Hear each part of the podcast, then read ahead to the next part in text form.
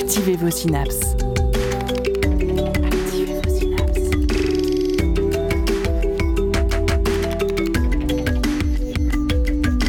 Poussez la porte du labo des savoirs et entrez dans un monde de science et d'expérience.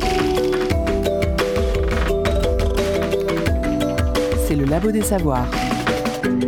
Expérience, mot qui prendra encore plus de sens aujourd'hui, et on y ajouterait bien des vécus et des doutes.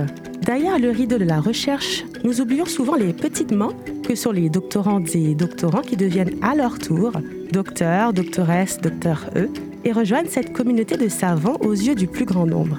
Comment trouver sa place dans cette communauté et ce monde qui est guidé par l'excellence et la connaissance? Bienvenue pour ce nouveau numéro du Labo des Savoirs où nous allons embarquer sur une mission d'humanisation et de désacralisation des chercheurs et des chercheuses pour apercevoir les personnes qui se trouvent en dessous des blouses et des thèses de 500 pages. Les professionnels de la science ou de la recherche n'ont jamais autant fasciné ou intrigué le grand public autant que ces deux dernières années dans le contexte sanitaire que nous connaissons. On était surpris d'apprendre que Didier Raoult était un homme avec des qualités et des travers. Le chercheur surgirait-il du néant Être céleste? Eh bien non. En effet, la peur, le doute les habitent autant que les autres, peut-être même un peu plus que les autres. Et nous allons parler aujourd'hui, nous allons parler de cette notion qui a infiltré le vocabulaire du quotidien, le syndrome de l'imposteur ces ténèbres que traverseraient les diplômés qui doutent curieusement de leurs compétences, leurs acquis, leur plus-value professionnelle.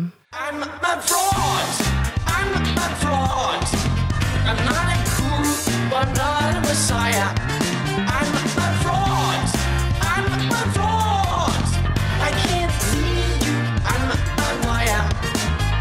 I'm a fraud to myself. No, that's not what I meant. No. I too am a fraud. You, you people should all go.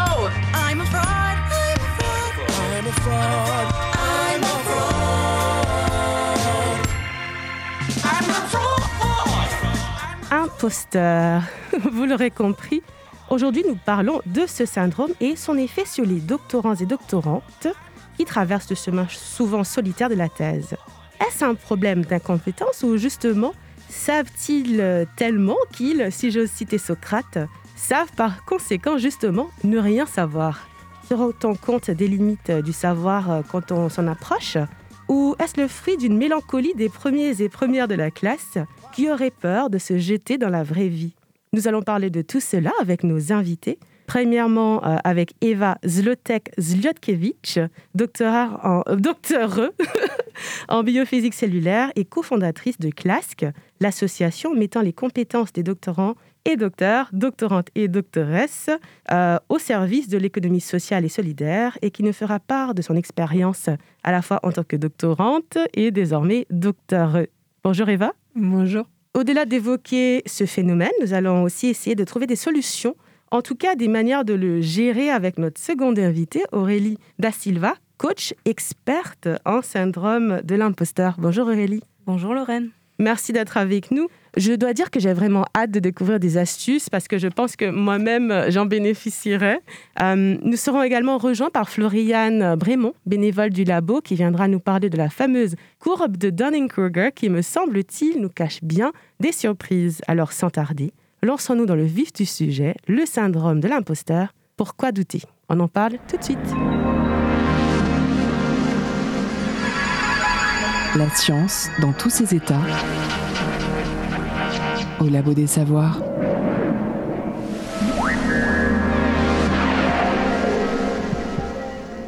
En décembre 2015, une consultante en enseignement supérieur appelée Laetitia Gérard postait un, article sur le syndrome de l'imposteur dans un groupe Facebook.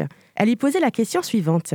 Avez-vous l'impression d'être atteint du syndrome de l'imposteur? De ce poste, elle raconte qu'en une journée, 2400 doctorants et doctorantes ont cliqué sur J'aime, avec 84 mentions, 82 partages et 21 commentaires. Tout ce beau monde venait exprimer son sentiment d'infériorité, une crainte d'être démasqué, un sentiment d'incompétence ou encore une difficulté à internaliser sa réussite.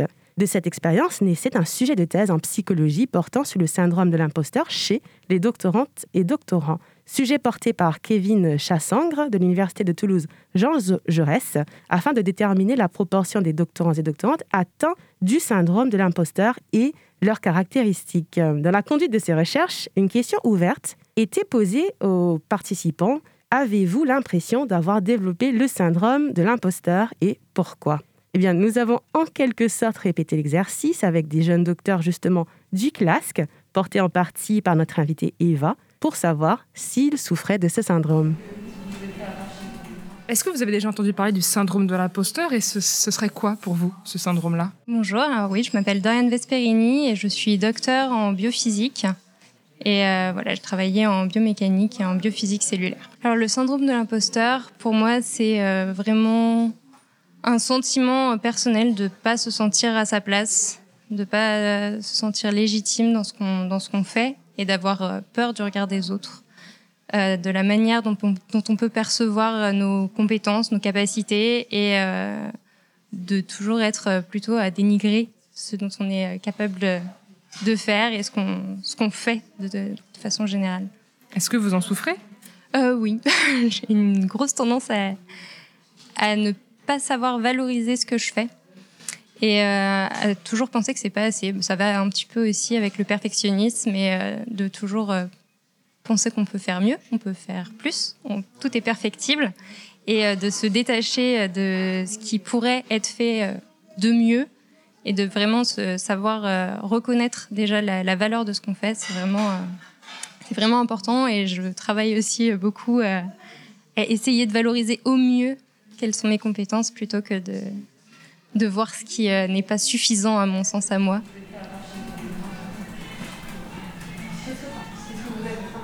Alors Nicolas Dupuis, donc moi je suis psychologue social et j'ai fait un doctorat en sciences humaines et humanités. Alors oui, c'est en effet c'est une caractéristique qu'on voit aussi en psychologie. Donc euh, c'est pas quelque chose qu'on peut vraiment décrire parce que ça évolue au fil du temps, ça évolue, il y a peu de recherches aussi euh, qui sont capables de déterminer concrètement ce que c'est et quel mot on met derrière. J'ai vu que bah, même récemment le mot syndrome était re-questionné parce que c'est un terme plutôt médical et il ne s'agit pas d'un volet médical. Mais derrière, l'idée, c'est vraiment euh, de pouvoir, de, quand on se retrouve face à une situation où en fait on a les compétences euh, et on pense qu'on n'a pas les compétences et du coup on minimise complètement notre action et ça nous ça nous travaille, euh, ça nous empêche même presque de nous exprimer, euh, alors qu'en fait, on a bien notre place. Alors bonjour, je m'appelle Charlotte Surien. Euh, je suis docteur en biologie moléculaire et écologie microbienne. Actuellement, je suis en réflexion professionnelle et j'ai travaillé dans le domaine notamment de, de la microbiologie et du séquençage au débit. Alors pour moi, le syndrome de l'imposteur, c'est se sentir non légitime alors qu'on est légitime. Et vous en souffrez? Euh, Ouais, oui. Euh, après, euh, je, je, je, me bats pour, euh, pour me sentir légitime si je le suis, mais c'est un travail de longue haleine. Alors vous, comment ça se manifeste dans votre expérience personnelle, ce syndrome de l'imposteur? Eh ben dans le, dans le, la vie personnelle, par exemple pour ma thèse. Euh, donc en fait, quand on, quand on soutient, on a un rapport on, rédige un, manuscrit de thèse qui est relu par des rapporteurs, donc qui sont des, spécialistes du domaine. Et euh, moi, j'avais reçu des, bons, euh, des bons rapports, en fait, qui disaient que j'avais fait du, bon travail et tout ça. Je me convainc encore aujourd'hui que c'est parce que c'est mon travail qui était bon et pas parce que, euh, parce que je sais pas pour quelle raison. Alors, je suis François Le Calonnec et mon doctorat était dans le secteur de la chimie verte, donc euh, développement de, de procédés éco-compatibles pour la synthèse organique. Alors pour moi, le syndrome de l'imposteur, c'est plus une euh, une émotion, un ressenti à, des moments particuliers, plutôt que, quelque chose de, de, permanent. Ou, voilà, il va y avoir des moments particuliers, euh, notamment dans des contextes parfois avec la hiérarchie où, où il y a des rapports un petit peu dominants où on va se se sentir incompétent, vraiment. Euh, et arriver en se disant, oh là là, euh, en fait, euh, je suis pas capable de faire ça, on va se dévaloriser tout seul. Et, et un sentiment d'anxiété, de, de, peur même parfois, de, de se faire attraper presque. en se disant oh là là, on va le voir, on va le voir que je suis pas compétent et et là c'est c'est assez difficile et après a posteriori on se rend compte qu'en fait sur ce moment-là non on était absolument à notre place et qu'on avait toutes toutes les compétences nécessaires et qu'en plus on, a réussi et que donc c'était vrai mais mais sur le moment on va se sentir complètement euh, bah, ouais, anxieux, effrayé, parce que parce que là, euh, pour une raison quelconque, il y a, plein de choses qui peuvent déclencher ça, mais on, on estime qu'on n'est pas à notre place et, que quelqu'un d'autre ferait beaucoup mieux que. Je dirais qu'on commence avec énormément de matière. Merci Eva d'avoir ouvert les portes de Clasque euh, au labo des savoirs. Mais bon, je me dis toujours, euh, il faut toujours dire quand même en tant que chercheur que c'est un échantillon, c'est pas, euh, ça n'a pas vocation à être généralisé comme résultat d'une recherche. Comme on disait avec Eva, c'est un micro-trottoir programmé. Alors Eva, euh, euh, je m'adresse à vous en priorité parce que vous êtes un petit peu à la fois notre doctorante autour de la table et docteur désormais. Est-ce qu'en écoutant les participants du programme CLASC, vous vous retrouvez dans vos années de doctorante à la base? Oui, clairement. Tous ces sentiments dont il parle, euh, moi, je les ai vécus aussi, je les revis de temps en temps, euh, un peu comme François, par intermittence. C'est pas forcément toujours un, sentiment euh, constant. Par contre, pendant mon doctorat, moi, j'ai plutôt l'impression que c'était un sentiment constant et que je l'ai conscientisé assez tard, en fait. Il y a des points très particuliers qui m'ont fait prendre conscience de ça et confiance en moi par, par ailleurs. mais si, si, je me retrouve. Et en plus, je me retrouve, c'est les quatre personnes qui ont parlé, c'est vraiment des personnalités extrêmement chouettes, qui ont vraiment euh, un niveau euh, d'excellence et euh, qui sont sympathiques. Et de les entendre parler comme ça, c'est un peu un crève-cœur quand même, même si je sais qu'elles vont bien. Mais bon, c'est quand même assez touchant. Ben justement, vous dites que c'est un crève-cœur et vous les connaissez personnellement, vous ne doutez pas du tout de leur capacité et vous êtes désormais docteur, donc j'imagine que vous ne doutez plus autant de vos capacités. si vous deviez identifier quelques éléments qui qui procurait cette sensation d'imposteur euh, chez vous pendant votre thèse, vous, vous diriez quoi? Quels sont ces facteurs? Mmh. Moi, je pense que le, y a le, fait de savoir qu'on ne sait pas, clairement. plus on avance, plus on sait à quel point on est loin d'avoir tout compris, plus on est conscient de ça. Donc ça, c'est peut-être le facteur euh, personnel que j'identifie. Euh, par contre, la grande majorité des, des facteurs que j'ai identifiés, c'est plutôt des facteurs externes, en fait. C'est le fait qu'on est élevé dans la compétition, euh, le fait qu'on euh, se sent privilégié d'occuper une place dans un labo d'excellence. Moi, personnellement, j'étais dans une équipe qui était très reconnue. Euh, et donc, j'avais tout le temps cette impression que j'y étais arrivée un peu parce que j'avais du charme, parce que j'avais eu un peu de, chance. Et voilà, et donc, avoir cette pression, même le fait de travailler, j'avais fait ma thèse à... J'ai fait ma thèse à l'Institut Curie et à l'Institut Pierre-Gilles de Gênes. Donc, passer à côté du bureau de Marie Curie-Skłodowska, c'était même tous les matins, euh, je passais à côté d'une femme qui a reçu euh, trois, prix Nobel. Donc ça, ça mettait quand même assez la pression. La manière dont est organisée la recherche, avec une grosse compétition, euh, vraiment une pression à la production, à l'excellence, tout ça fait que on a l'impression que les personnes qui sont autour de nous, elles sont complètement génialissimes, incroyables, elles ont une mémoire de dingue, une capacité de travailler complètement euh, hors normes, elles, retiennent tout. Bref, tout ça fait que euh, moi, je me suis sentie euh, très petite en fait. Et puis, je savais que j'étais forte dans certaines choses, mais je les, raccordais toujours. Ben ouais, moi, je suis forte dans la technique, dans les trucs manuels. Et pareil, dans ce milieu dit très intellectuel, c'est pas forcément les choses qui sont les plus valorisées. Aurélie, de ce que dit Eva, elle traversait ce phénomène-là, mais sans s'en rendre compte initialement. Est-ce que vous, quand des doctorantes, des doctorants ou des docteurs et docteureux viennent vous voir, est-ce qu'ils ont conscience déjà de traverser ça s'ils sont arrivés chez vous? Ou c'est justement presque un, automatisme pour les confirmer qui, sont des imposteurs quand ils viennent vous voir? Alors, ce qui est intéressant, c'est que souvent les gens ne mettent pas le mot dessus, c'est les autres qui leur disent Ah, mais t'es un phénomène un syndrome de l'imposteur.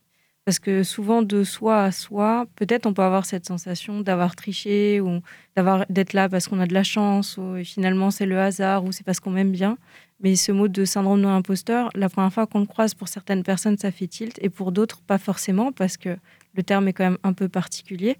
Euh, mais c'est souvent de l'extérieur en fait qui leur renvoie qu'il y a une problématique entre la manière dont ils se perçoivent eux et la réalité de leurs compétences. Et selon vous, qu'est-ce qui explique qu'on n'arrive pas à voir l'étendue de ces compétences? Est-ce un excès de perfectionnisme ou est-ce un cliché de lier perfectionnisme et ce soi-disant syndrome? Je dis soi-disant parce qu'effectivement, Nicolas, je crois, disait que le terme syndrome déjà est contesté. Vous pouvez peut-être nous éclairer un petit peu là-dessus. Oui, tout à fait. Syndrome, c'est un terme médical. Donc, euh, quand ça a été, euh, le terme a été créé dans les années 70 par une infirmière, donc Pauline Rose Clance.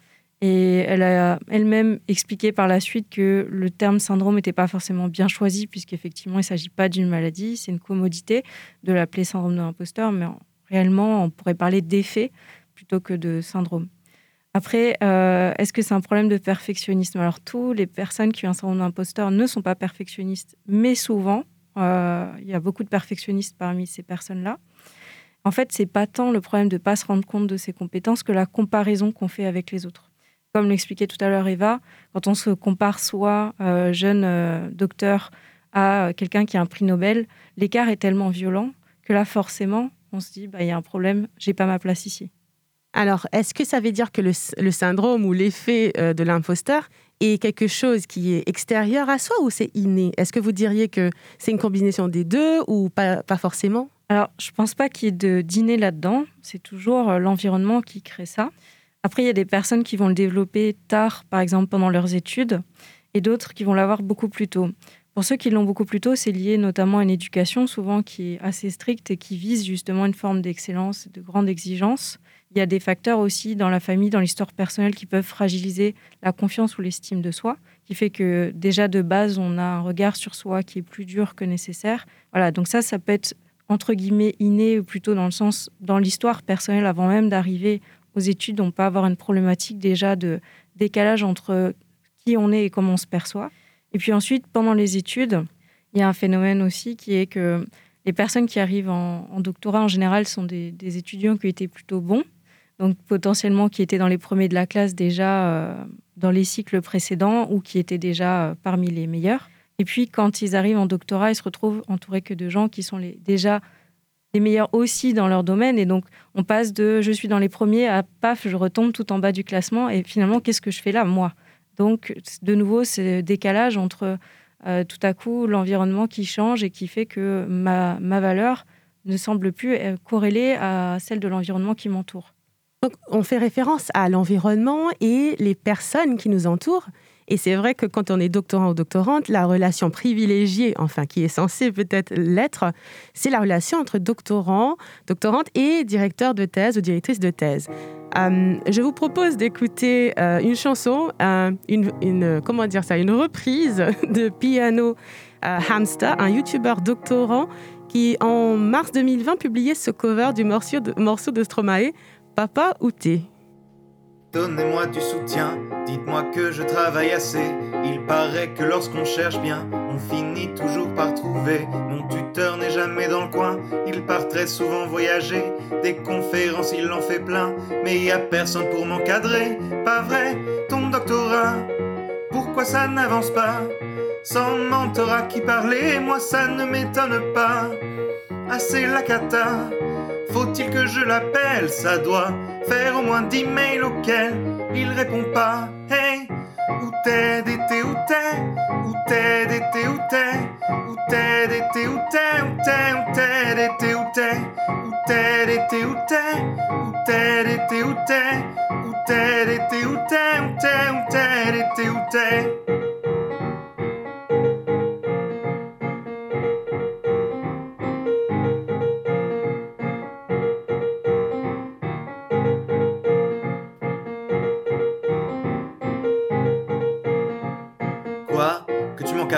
je finirai ma thèse même si t'as rien relu. Un jour ou l'autre, j'aurai mon doctorat, même si ça fait des mois que toi t'as disparu. Serons-nous diplomables? Serons-nous publiables? Une fois docteur, tout sera fini. J'aurai plus besoin de tes conseils minables. Un, dis-moi que c'est bien. Tu sais peut-être mouliner des papiers, mais tu sais pas ce dont j'ai besoin moi. Monsieur, je sais tout, préfère m'ignorer. C'est ça, je sais plus quoi faire là. Dis-moi où t'es caché, ça doit faire au moins mille fois que j'ai toqué chez toi. Eh, où t'es, d'été, où t'es, où t'es, été, où t'es, où t'es, été, où t'es, où t'es, où t'es, été, où t'es, où t'es, été, où t'es, où t'es, été, où t'es, où t'es, été, où t'es, où t'es, où t'es, été, où t'es?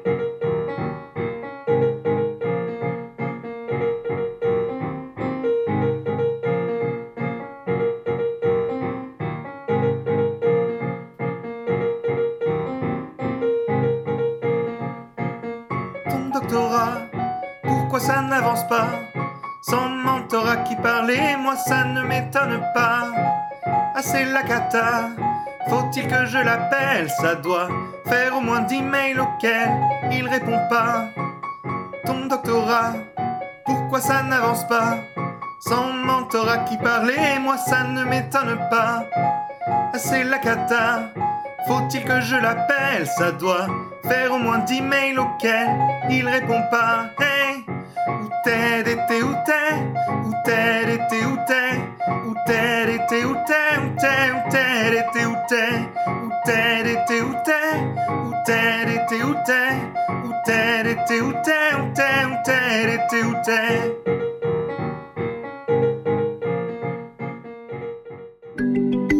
Le Labo des Savoirs. Émission activatrice de synapses le directeur ou la directrice de thèse euh, dans tout ça.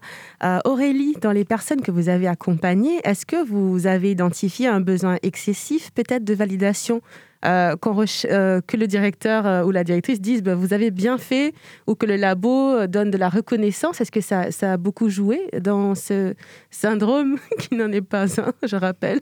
Ah oui, alors moi, de, des parcours que j'ai croisés, les personnes qui sont venues vers moi, souvent, c'était parce que leur lien avec leur directeur ou directrice de thèse était compliqué. je pense qu'effectivement, du coup, ça, ça fragilise encore plus sur ce point, sur la confiance en soi, puisque on a l'impression que la personne qui est censée nous valider ne nous valide pas ou la relation n'est pas optimale, donc il y a un problème avec soi. c'est une caractéristique commune des personnes qui ont un imposteur, c'est la tendance à se remettre soi en question avant tout le reste. Et euh, oui, de toute manière, il y a cette tendance générale à chercher la validation à l'extérieur, ce qui fait tout le problème en fait, puisque c'est le fait de ne pas se valider soi qui fait qu'on est sans arrêt en train de guetter le regard de l'autre qui va nous dire c'est bon, c'est OK. Et Eva, euh, de votre expérience, est-ce que vous, votre directeur de thèse ou votre directrice de thèse, a nourri la bête de l'imposture Ouais, j'avais j'ai mon directeur de thèse quand, quand il m'encadrait moi, il n'était pas vraiment à son top niveau de management. il avait encore des billets à apprendre.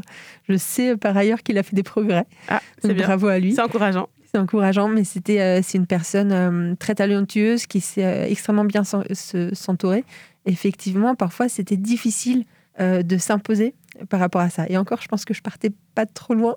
Euh, mais oui, oui, c'était très impressionnant. Après, ce qui est marrant avec moi, c'est que malgré ces, euh, ces, manques de management parfois de, de, mon directeur de thèse, Mathieu Coucou, c'est aussi lui qui a participé à un des moments clés qui m'a fait prendre conscience de ça. Parce qu'à un moment donné, euh, il était un peu là en train de dire Ouais, regarde, c'est super facile de, euh, de sortir cette formule, de transformer cette formule en physique et tout. Et il s'est assis, il a commencé à le faire. Et il y a un quart d'heure qui passe, une demi-heure qui passe. J'ai passé une heure à côté de lui et il essayait de, de sortir cette formule et il n'a pas réussi. Et c'est entre autres à ce moment-là où je me suis dit Ah ouais, ok, c'est pas un surhomme, il n'est pas surpuissant. En fait, il n'en sait pas beaucoup plus que moi cool, ça va, je m'en sors pas trop mal.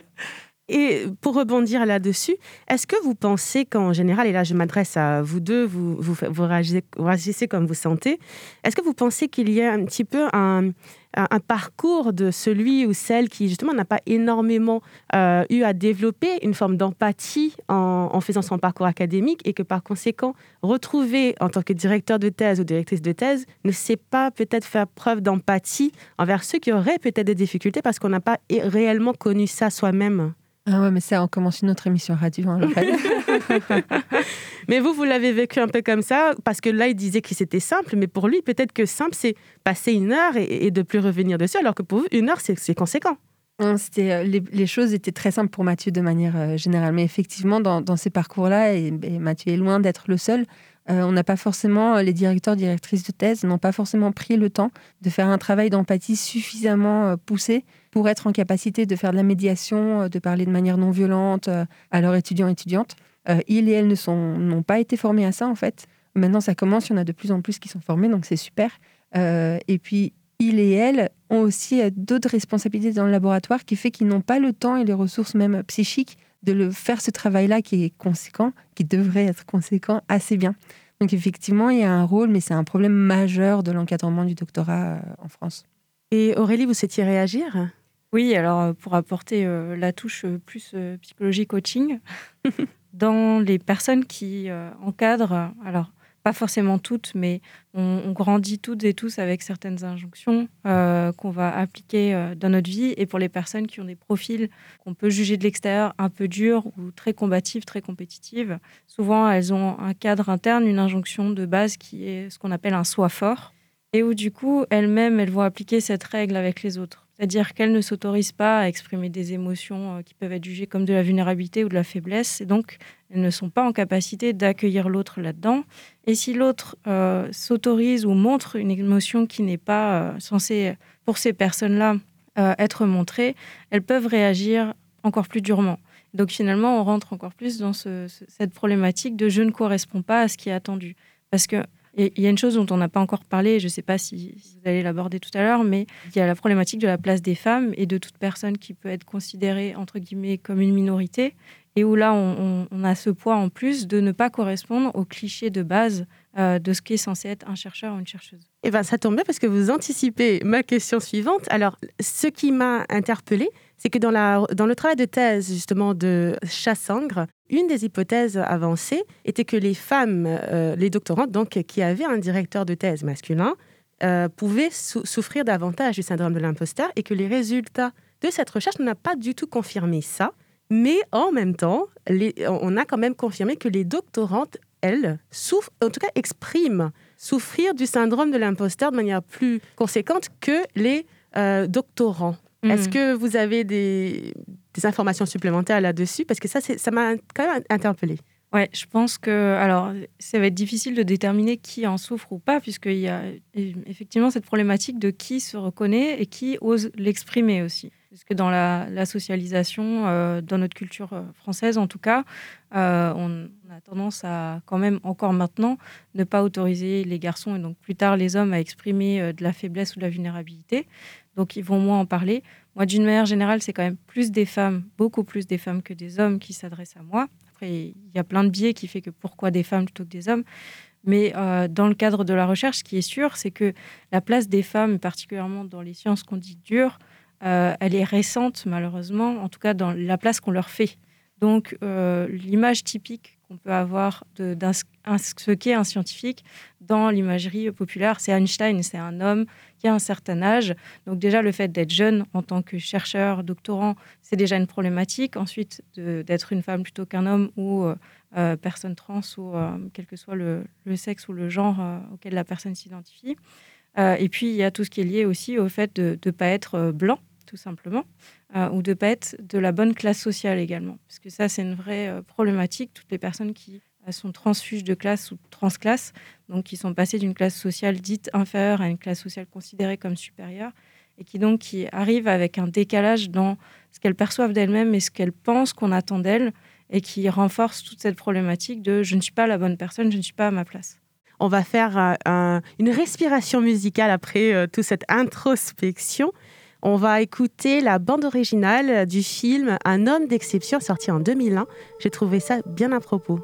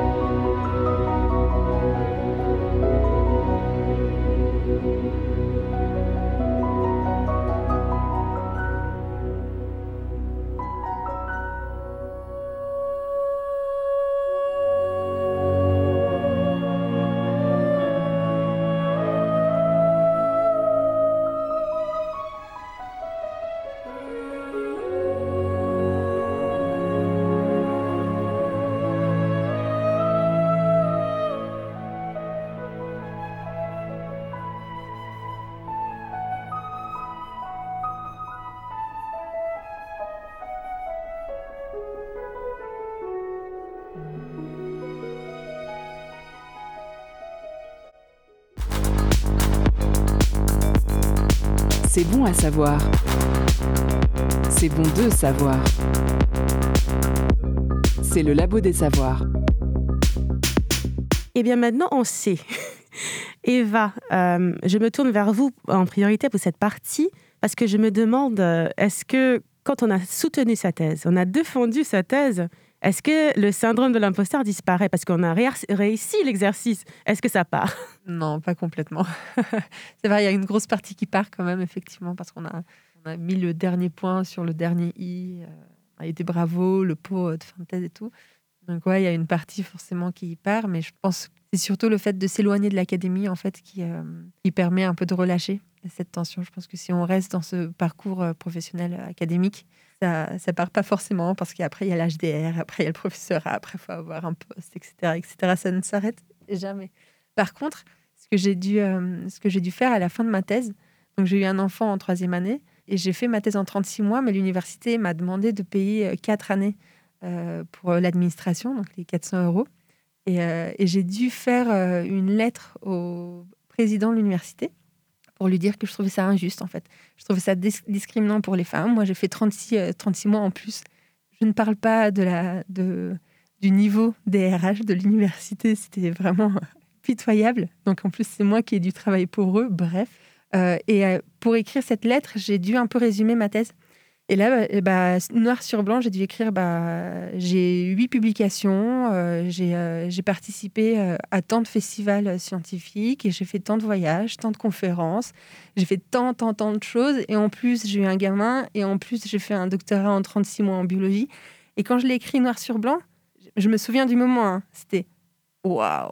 Ah j'ai fait, tout ça, quoi. J'ai fait tout ça et c'est écrit noir sur blanc et il n'y a rien de superflu en fait. J'ai vraiment mis les faits du coup, c'est en lien avec la fin de la thèse. C'est vraiment à la fin de la thèse où je fais Ah, mais j'étais loin, j'étais loin dans mon délire quand même. Et Aurélie, je, me tourne vers vous. Euh, moi, effectivement, je, me dis la fin de la thèse, c'est à la fin de, euh, cette sensation de ne pas appartenir.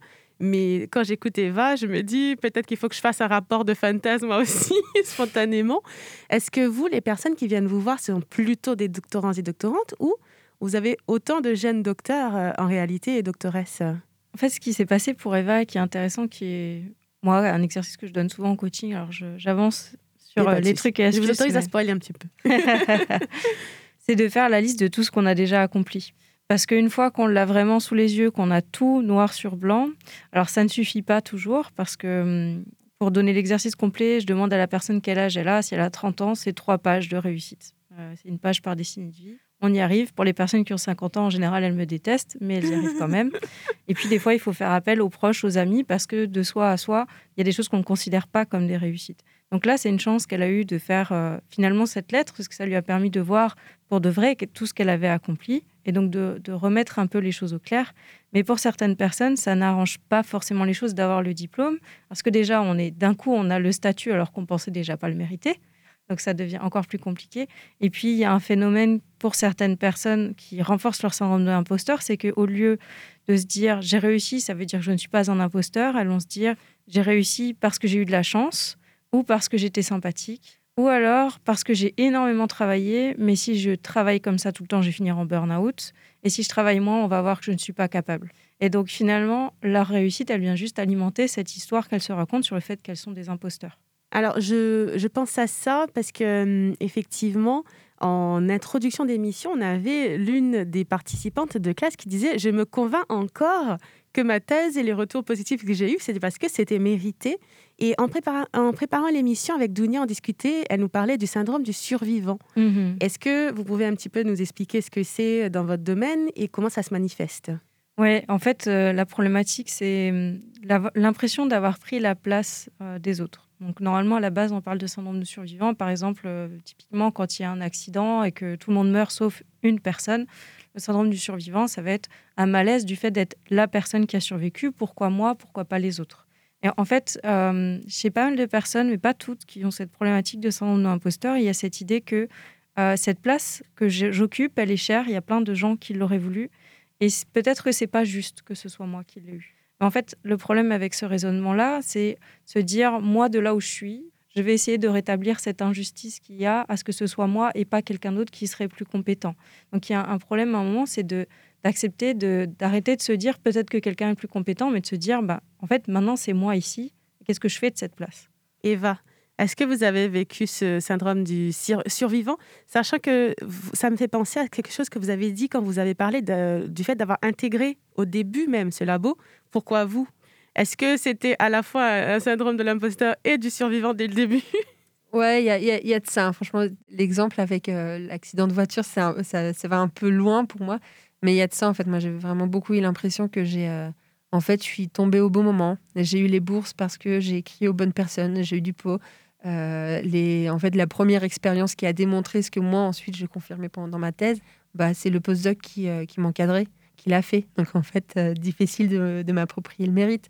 Mais je, je me dis qu'on se rend compte qu'on ne sait rien euh, donc il y a tellement à faire, mais on se rend pas compte que c'est pas soi-même qui va tout régler. En fin de compte, c'est un petit peu, on, se donne une grosse responsabilité. C'est peut-être là la partie plus importante à, travailler, mais encore on anticipe un petit peu sur euh, la deuxième partie. Je pense qu'on va euh, se retourner vers Floriane pour nous apporter un peu d'éclairage sur la théorie, la courbe Dunning-Kruger. Et oui, il existe un biais cognitif qu'on appelle l'effet Dunning-Kruger. Alors pour ceux qui ne sauraient pas, les biais cognitifs, c'est les mécanismes par lesquels notre cerveau arrive à une décision le plus rapidement et nous, à travers lui, opte pour une décision qui n'est pas celle objectivement la plus valable ou la plus pertinente, s'appelle des biais cognitifs. Parmi ces biais cognitifs, il y en a un qui a beaucoup fait parler de lui dernièrement, l'effet Dunning-Kruger. Donc cet effet, a été mis en évidence à la fin des années 90 par deux psychologues américains, David Dunning et Justin Kruger, dans un article du Journal of Personality and Social Psychology. D'après eux, il existerait un biais cognitif par lequel moins une personne est familière et experte d'un domaine de compétence, plus elle surévalue son niveau réel de maîtrise du sujet. A contrario, et c'est la partie qui nous intéresse le plus en l'occurrence, les personnes compétentes dans un sujet connaîtraient également l'ampleur de leur ignorance dans ce domaine, donc sous-estimeraient leur niveau réel. L'effet de Kruger est à tort illustré bien souvent par un schéma en montagne russe, souvent annoté du terme de montagne de la stupidité, de vallée de l'humilité et de plateau de la consolidation. Ce beau schéma permettrait d'expliquer le paradoxe selon lequel des personnes réellement expertes sauront dire qu'elles ne savent pas, tandis que des personnes plus ignorantes prétendront savoir mieux que les réels experts. Mais en fait, ce graphique, sous ses airs faussement scientifiques, est à vocation satirique. Il permet en réalité surtout de considérer les gens qui se la racontent comme des imbéciles, avec tout le mépris que l'on se croit légitime de ressentir après avoir compris ce faux graphique, et ce faux effet de Kruger. Mais il existe un autre vrai graphique qui, lui, par contre, pousse plutôt au respect et à l'humilité. En fait, au cours de leur recherche, Dunning et Kruger ont fait réaliser des tests de performance dans divers domaines à une population test. Ils ont ensuite demandé aux personnes testées d'évaluer leur niveau de réussite aux tests passés. Puis, ils ont analysé le rapport entre la réussite effective et celle auto-perçue. Pour cela, ils ont regroupé les participants en quatre groupes de niveau croissant et considéré leur auto-évaluation selon ces groupes. L'information est synthétisée sur un graphique. Attention, c'est là qu'il faut se concentrer. On y trouve deux courbes croissantes, presque des lignes droites et inclinées vers le haut en fait. La première représente le niveau réel des participants et la seconde le niveau qu'ils se sont attribués. La courbe du niveau estimé commence bien au-dessus du niveau réel du groupe le plus bas.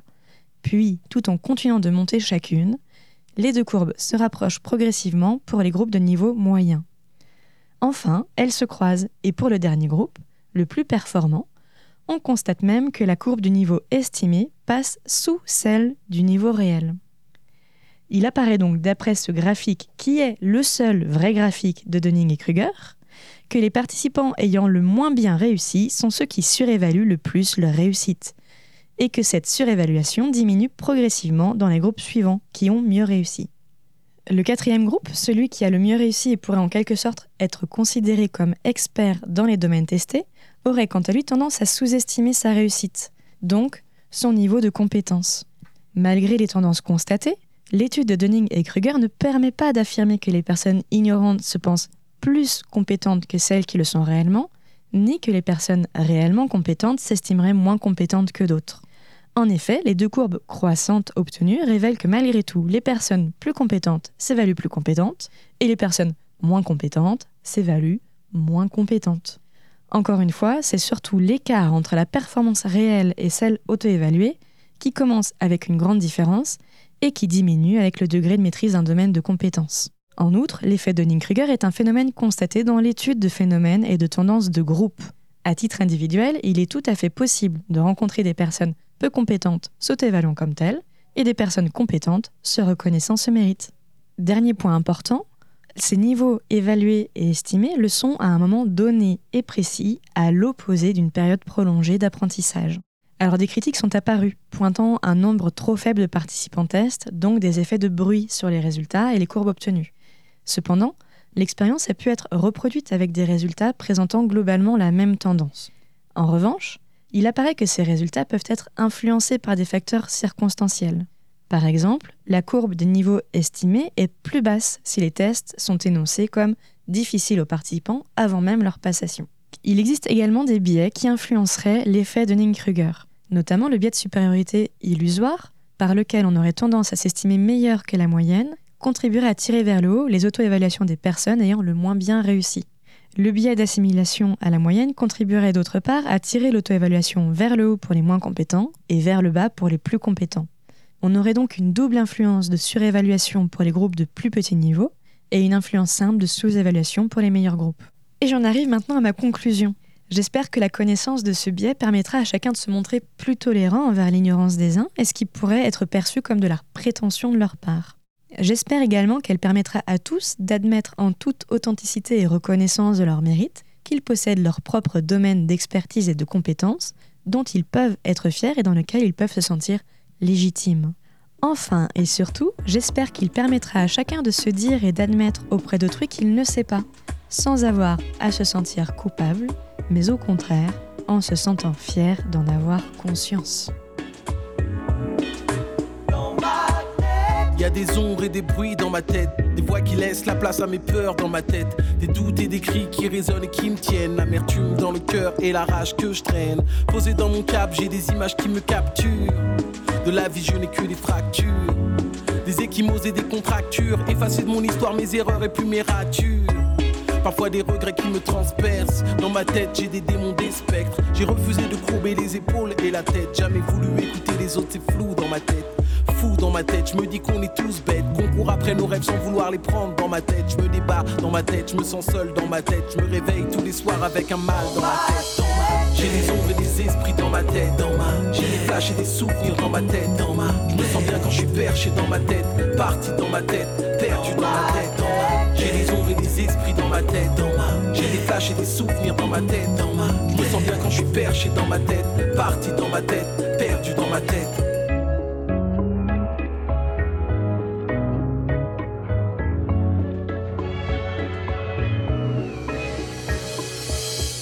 Ma tête, l'amour n'est qu'un mirage, la vie n'est qu'un voyage dont nous sommes tous les otages. On nage dans la bouillasse et l'on manque d'espoir. Les hommes manquent de courage, donc on manque de foi. Parfois dans ma tête, j'entends mentir des voix, me dire que le bonheur ne se monnaie pas. Dans ma tête, j'entends grogner la bête, elle veut du rêve qu'on achète, qui raconte nos succès. Dans ma tête, le bruit des excès. Dans ma tête, j'entends les extraits de Scarface. Le monde est à nous et tu le sais. La monnaie manie l'a dit nous donne le respect. Tu parles, les hommes finissent par tous y rester. Dans ma tête, Paris la nuit me laisse libre. Je ris, je respire le ciel, mon seul guide. Je vis comme si tombait la pluie dans ma tête. J'ai des ombres et des esprits dans ma tête. J'ai des flashs et des souvenirs dans ma tête. Dans ma, je me sens bien quand je suis perché dans ma tête. Parti dans ma tête, perdu dans ma tête. J'ai des ombres et des esprits dans ma tête. J'ai des flashs et des souvenirs dans ma tête. Je me sens bien quand je suis perché dans ma tête. Parti dans ma tête, perdu dans ma tête. J'ai des ombres et des esprits dans ma tête. J'ai des flashs et des souvenirs dans ma tête. Je me sens bien quand je suis perché dans ma tête. Parti dans ma tête, perdu dans ma tête. J'ai des ombres et des esprits dans ma tête. J'ai des flashs et des souvenirs dans ma tête. Je me sens bien quand je suis perché dans ma tête. Parti dans ma tête, perdu dans ma tête.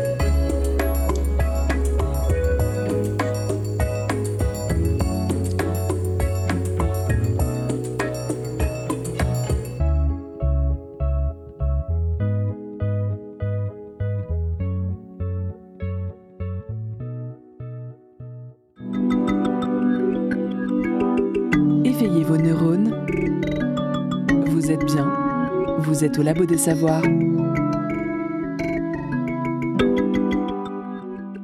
Merci Floriane, très intéressant. J'ai vraiment, vraiment appris des choses parce que moi j'étais assez fan de cette courbe. Maintenant, je ne sais plus quoi, quoi, en quoi croire.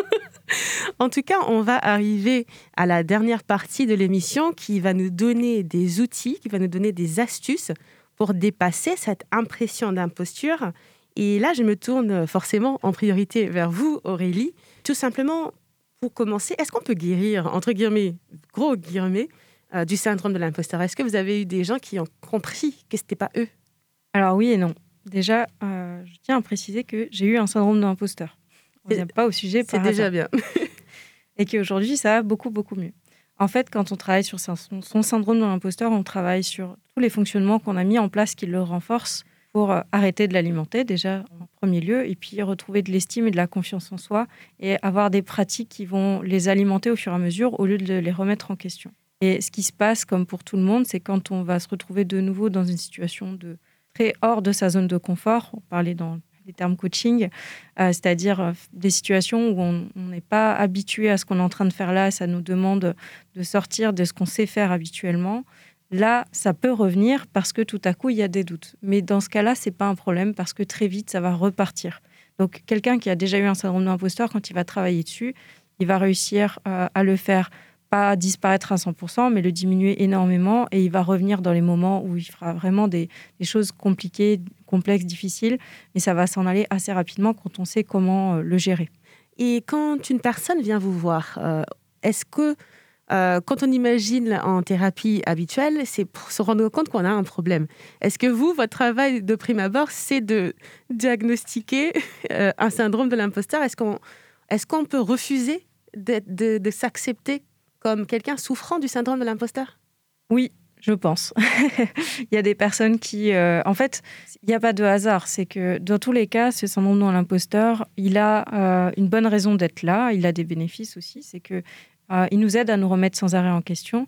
En fait, la base du syndrome de l'imposteur, c'est lié à une peur du rejet. en tant qu'espèce humaine, on est une espèce qui a besoin des uns des autres, on est une espèce sociale. Notre survie, pendant des millénaires, elle a dépendu du fait d'appartenir à un groupe. On a encore ce fonctionnement-là aujourd'hui, même si en étant rejeté, on ne va pas en mourir. Il n'empêche que euh, ça crée euh, une peur qui est vraiment très intense, qui fait que euh, c'est hyper important en tant qu'être humain d'être accepté par les autres. Et ce syndrome d'imposteur, finalement, il a ce rôle-là, c'est de nous permettre d'être sûr qu'on est accepté par les autres en se remettant sans arrêt en question. Mais là où il devient problématique, c'est quand il crée sans arrêt de la peur, de l'anxiété et qui nous coupe euh, de nos capacités. Et est-ce qu'il y a une boîte à outils euh, pour euh, commencer? Parce que, comme tout, tout, suivi, en réalité, c'est pas en une heure que nous allons guérir le syndrome de l'imposteur. Mais est-ce qu'on a une boîte à outils avec laquelle on peut commencer? Alors, déjà, il y a un test en ligne. vous le trouvez sur mon site facilement, si je peux donner le nom du site. Oui, bien sûr syndromeimposteur.fr, mais si vous tapez test imposteur euh, sur Internet, vous allez le trouver facilement. Déjà, d'avoir le chiffre, ça, ça, peut aider à se dire, OK, j'ai vraiment un problème avec ça, et c'est pas tant mes compétences que ma manière de voir les choses. C'est une première chose. Ensuite, c'est de comprendre quelles sont les croyances que soit personnellement on entretient qui font qu'on continue à être là-dedans. Par exemple, euh, je vais en donner quelques-unes. C'est euh, si, si c'est réussi à 99%, alors c'est pas réussi. Euh, si je ne sais pas tout, alors c'est que je ne suis pas compétente. Si je dois demander de l'aide, alors c'est que je ne suis pas capable de le faire. voilà, il y a tout un tas de croyances comme ça. De la même manière, vous allez les trouver sur mon site euh, sans souci. Une fois qu'on les a identifiées, c'est plus facile parce qu'on peut commencer à les remettre en question et arrêter d'alimenter parce que tant qu'on continue à penser que si je demande de l'aide, c'est que je ne suis pas compétente, je m'enferme là-dedans et donc j'en sors jamais. Le deuxième point, c'est d'en parler autour de soi et euh, ce qu'on fait aujourd'hui, je pense que c'est très sain parce que, en fait, presque, enfin, je ne sais pas si c'est tout le monde, mais énormément de gens ressentent ce problème de syndrome de l'imposteur, plus ou moins fortement. Dans le domaine de la recherche, c'est quand même hyper répandu et c'est pas le seul endroit. Et se rendre compte qu'on n'est pas seul, ça permet déjà de relâcher et de se rendre compte qu'en fait, on correspond tout à fait au profil des chercheurs, qui est de douter de soi. Eh ben, Eva, je, ne sais même pas quoi dire après ça parce que c'est tellement, c'est l'impression que c'est, c'est, tellement évident de se dire ça et, en même temps, c'est pas si facile de l'entendre. Euh, vous, je sais que vous avez fait ce travail-là. Vous, nous aviez dit au début euh, avoir vu une psychologue. expliquez-nous un petit peu votre processus à vous pour vous en sortir même si ça revient de temps en temps, c'est ce que vous nous disiez. Oui, clairement, ça, ça revient parce qu'on est dans un monde où notre métier, en fait, le métier de chercheuse, chercheur, et pas vraiment valorisé. En fait, on nous renvoie sans arrêt euh, dans la phase qu'on peut faire sans, on peut faire autrement, c'est trop cher, c'est trop lent, trop compliqué, les gens ne connaissent pas. Donc en fait, c'est vraiment une, euh, un travail constant. Après, moi, de une, j'ai quand même monté un projet de mise en réseau de docteurs pour les mettre au service euh, de projets à impact social et environnementaux. Et je ne le cacherai pas, c'est une sorte de thérapie, hein, c'est une sorte de mettre vraiment devant moi le fait que bah, c'est important de parler avec les autres, comme tu disais tout à l'heure, Aurélie. Il y a le fait aussi, euh, moi je dirais pour les chercheuses et les chercheurs, de s'appliquer à soi euh, les, euh, les, standards d'objectivité qu'on a envie de voir dans la recherche. C'est-à-dire quand quelqu'un qui est une autorité nous dit que c'est bien, que quelque chose qu'on a fait est correct et bien, et voilà, bah, quelque part, il n'y a, pas, a pas de raison de mettre des biais personnels là-dessus. C'est-à-dire il faut être un peu objectif. Euh, quand on voit qu'on a écrit 30 pages et que les gens nous disent euh, que c'est intéressant, quand on voit qu'on a des idées que les autres n'ont pas eues, bah, il faut être un peu un minimum objectif et se dire, OK, ça constitue des preuves, donc ça aide. Euh, au début, vous disiez que hum, le, métier de chercheur n'est pas valorisé et je me dis, c'est peut-être un biais d'initier parce que nous, on sait dans notre domaine que ce n'est pas suffisamment valorisé par l'administration publique et tout ça, mais en réalité, dans le grand public, les chercheurs sont vus comme justement des surhumains souvent et qui ne sont pas traversés par le doute. Et le fait d'émettre de, des doutes, c'est comme si on remettait en cause toute notre légitimité en tant que chercheur, alors, parce qu'ils ne connaissent pas les, intrinsèques euh, fonctionnements de la recherche en elle-même.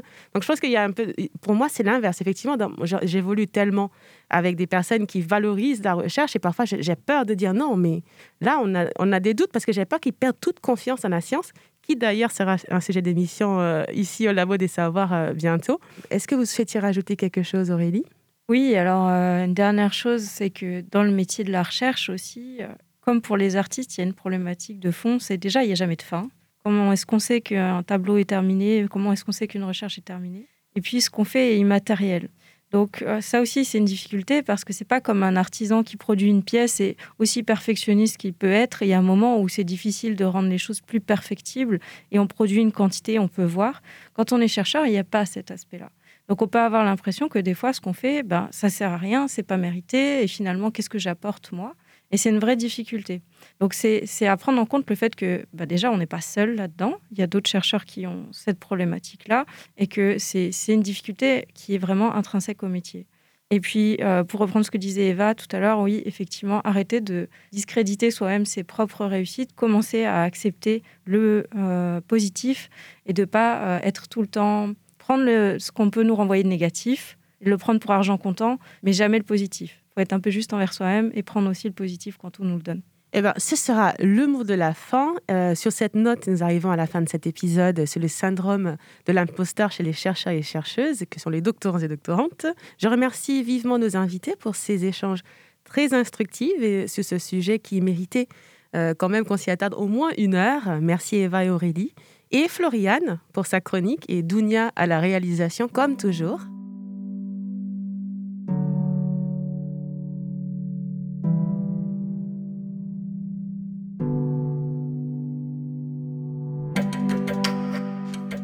Auditeurs et auditrices, nous espérons que nous vous laissons avec des pistes pour euh, dépasser ou du moins en mitiger les effets. En tout cas, une chose est certaine, au bout de cette heure, vous savez que vous n'êtes pas seul. En attendant le prochain numéro, pour trouver cette émission, rendez-vous sur www.labodesavoirs.fr pour consommer nos podcasts sans modération ainsi que sur nos réseaux sociaux. À la semaine prochaine!